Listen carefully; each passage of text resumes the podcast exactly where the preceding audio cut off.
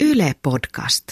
Herkkävatsasille on ihan oma ruokavalio FODMAP. Ja se on kuulemma tosi tehokas, mutta miksi? Mietitään tätä. Mä Minna Korhonen ja tässä mun seurassa on ravitsemusterapeutti Leena Putkonen, näiden meidän terveyspodcastien luottonainen. Niin kerro, mikä tämä FODMAP-ruokavalio oikein on? No mä kuvailen aina sitä, että FODMAP on herkkävatsaisille semmoinen apukeino hallita omia oireita, että semmoisille, joilla on sen suol, vatsan suoliston kanssa niin kuin ongelmia, että, että semmoinen, joka niin kuin teräsvatsaa ja pystyy syömään mitä vaan, niin ei hän, hän hyödy siitä pätkän vertaakaan, että joskus mä käyttänyt tämmöistäkin termiä, että on tämmöinen terapeuttinen ruokavalio, eli niin kuin hoitava ikään kuin ja tarkoitettu vaan sit siihen, siihen tarkoitukseen. Joo, herkkää vatsaa. No mutta avaa vähän, että mitä, mitä siihen sitten jätetään vaikka pois ja miksi? No siinä jätetään semmoisia ruokia, jos on paljon tämmöisiä äh, huonosti imeytyviä hiilihydraattiyhdisteitä, eli FODMAP-yhdisteitä. Ja, ja tota, nämä on sitten ihan, ihan mittaustuloksilla tiedetään, että mitä, mitä ruokia ne on. Niitä on tosi eri, niin kuin, erityyppisiä, että, että vaikea ehkä niin kuin, hahmottaa, että semmoiseen samaan välteltävään ruokakategoriaan kuuluu vaikkapa vesimeloni, ruis, äh, ksylitolpurkka, ja vaikkapa sitten niin kuin omenamehu. Et niin kuin voi olla vähän vaikea hahmottaa, miten nämä liittyy toisiinsa, että sitä ei niin kuin päättelemällä oikein voi tehdä.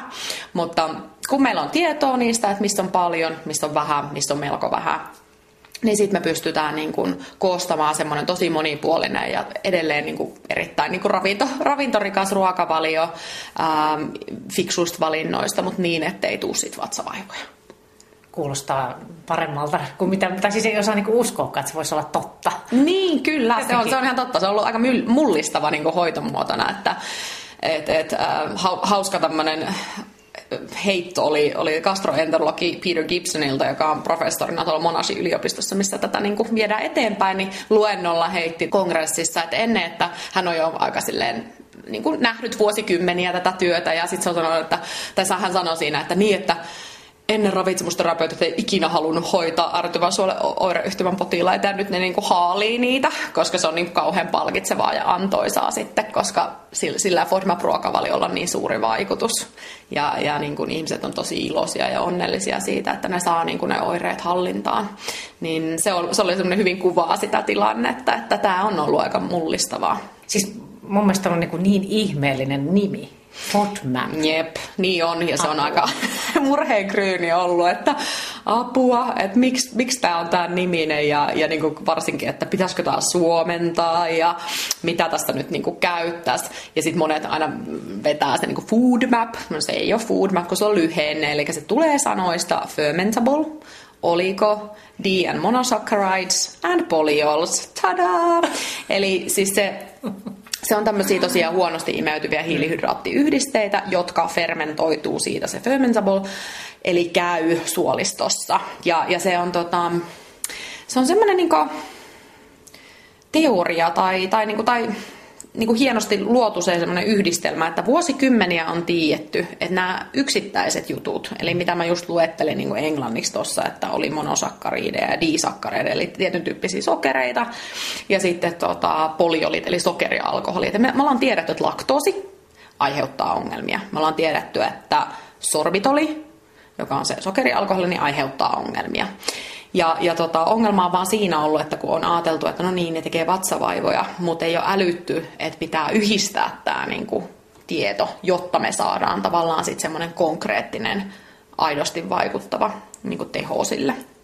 Eli tämä on niinku se tausta siellä. Et se ei sinällään ole mitään rakettitiedettä, ja mä yleensä käyn sen niinku, mm, tota, vastaanotolla, potilasvastaanotolla huolellisesti läpi, että mistä tässä on kyse, ja, ja niinku selitän, että nämä on semmoisia semmoisia yhdisteitä, ja ja niin kuin laktoosimaitosokerissa nyt on jo tuttukin, niin sitten on helpompi lähteä ne muut käymään läpi, kun niin kuin on joku tarttumapinta siihen, siihen ideaan. Joo, on ilmeisesti aika, ja onkin semmoisia listoja, mitä ei saa syödä tai mitä mm, ei saa mm, syödä paljon, mm. niin, niin sano muutamia tämmöisiä yleisempiä, mitä, mitä me popsitaan tosi paljon yleensä. No suomalaisessa ruokavaliossa niin, niin ruis, vehnä, no ohraa ehkä joku käyttää, mutta ei niin kuin, välttämättä määrällisesti ihan hirveästi sipulit, valkosipuli. Ja nimenomaan sipuleissa se, niin kuin se äm, valkoinen osa, eli vihreät nämä niin kuin lehtiosat, mitä sitten maanpinnan päällä kasvaa, niin ne on ihan fine, että niissä ei ole mitään. Niissä ei ole FODMAPpeja, ne käy kyllä maustamaan ruokaa hyvin. Sitten omput, päärynät, vesimelooni, kivelliset hedelmät, kuten sitten nektariinit, luumut, persikat. Ja tota, no näistä trendi nyt aika monesti tulee vastaan tuolla vastaan, kun ihmiset on tottunut nyt syömään avokadoa, niin siinä on itse sorbitoli aika paljon, niin joillekin sit se voi tehdäkin oireita. Hmm.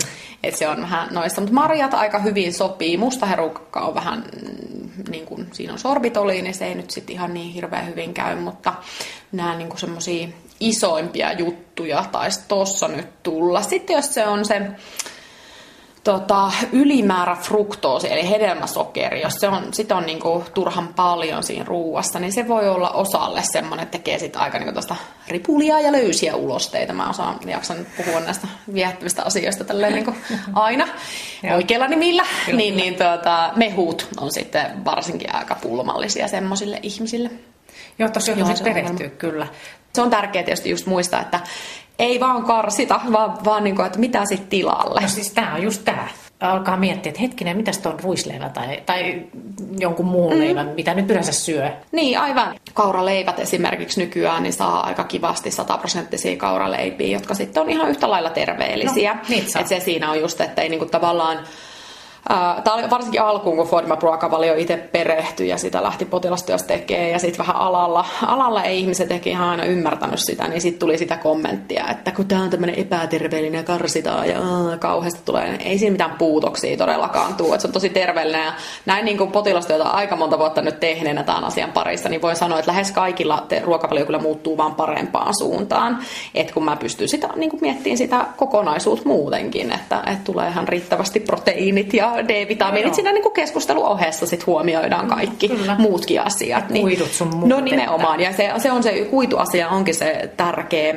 Uh, ulkomailla erityisesti kollegat, kollegat sitten on aina huolissaan siitä kuidun saannista, mutta meillä on Suomessa aika hyvä tilanne. Meillä on niin hienoja, hienoja tuotteita, kauratuotteita, hyviä, kuitu, kuitulisiä ja kuituleseitä ja kaikenlaista niin tällaisia.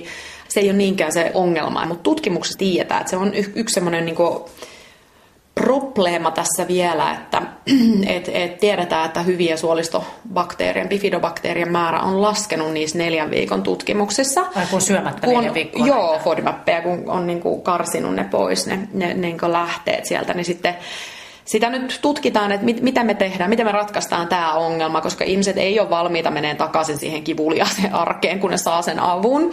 Eli sitten pitää pohtia, että no, että riittääkö nämä muut kuidut, vaikkapa sitten kauran beta-glukaania, lignaanit, mitä nyt sitten saadaan, saadaan ruuasta ja selluloosat ja muut, mitä sitten tulee.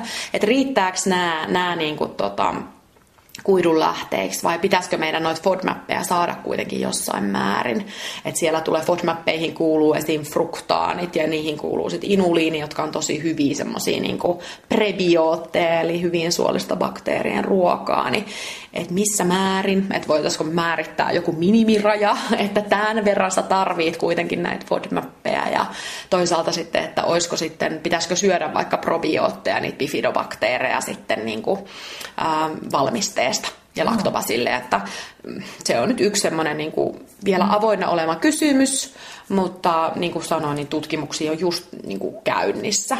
Ää, mutta siis se, se, että tuota, suolista mikrobit, niin kun ne käyttää FODMAPpeja ravinnokseen, niin siinä syntyy lyhytketjuisia rasvahappoja. Ja lyhytketjuiset rasvahapot on taas suolistomikrobien energialähde, ja sitten se on myös sen suoliston pinnan epiteelin, sen kudoksen pinnan niin kuin energialähde, niiden solujen lähde, jotka siinä lähinnä on. Ja, ja tota, jos ne ei saa riittävästi niitä, niin kyllä se suoliston kunto heikkenee. No, mutta se on hälyttävää. Se on hälyttävää ja sitä mä halutaan välttää. Sitä, sen takia mä niin aina pidän palopuheen kuitujen saannista, että ne suolistobakteerit tarvitsee niitä. Että älä karsi liikaa niitä viljatuotteita. Ja se on nimenomaan Öm, siis tiedetään, että totta kai siis saadaan noista hedelmistä, marjoista, kasviksista kuituu, mutta ne on erityyppisiä. Kuituja on lukuisia erilaisia. Ja niillä on eri vaikutukset. Ja nimenomaan se näyttäisi, että viljan kuitu on se juttu. Että sitä tarvitaan sinne. Just jos jättää se ruis, ruisleivän ja tämmöiset mm. pois, niin sitten tosiaan miettii, että mikä, mikä se on, että et, et se ei ole ihan yksinkertaista. Mutta mä nyt kyllä uskon siis että FODMAP, kun sä oot sen selittänyt, että nyt on niin, niin kuin herkkä vatsa sille tosiaan niin kuin helpotusta luvassa toivon mukaan tästä. Että... Joo, kyllä, ja se on niin kuin nyt jo vuosia tässä kuitenkin tuonut sitä helpotusta tosi paljon, ja ehkä jotain kertoo myös siitä, että sehän on levinnyt kuin kulovalkeen tavoin sit ympäri maailmaa, ja se on levinnyt nimenomaan enemmänkin siellä niin kuin ärtyvän suolen oireyhtymästä kärsivien parissa. Se ei ole niinkään siellä terveydenhuollossa, jossa ollaan skeptisiä, että onko riittävästi tutkimusnäyttöä, vaan se on levinnyt niin kuin nimenomaan siellä ihmisten, jotka kärsii siitä ongelmasta, niin heidän parissa. Mm. Eli se on blokkarit, ravitsemusterapeutteja, muutamia tosi aktiivisia ollut erityisesti Jenkeissä, jotka on tosi niin kuin isosti lähtenyt sitä sit edistämään, kun on huomannut, miten paljon se auttaa sit potilailla niin, niin tuota, se on ollut jotenkin tosi ilo, ilo havaita. Ihanaa, siis tosi pelastusrengas kyllä monelle. On, siis tässä on, on. Ainakin on niin kuin jotain kiinnekohtaa. No mutta hei hyvä. Jos nämä terveysasiat kiinnostaa, niin käy kuuntelemassa näitä meidän terveyspodcasteja tuolla Yle Akuutin nettisivuilla. Siellä on lisää aiheita, muun muassa siitä, että mitä kakka voi kertoa ja miksi ei kannata napostella.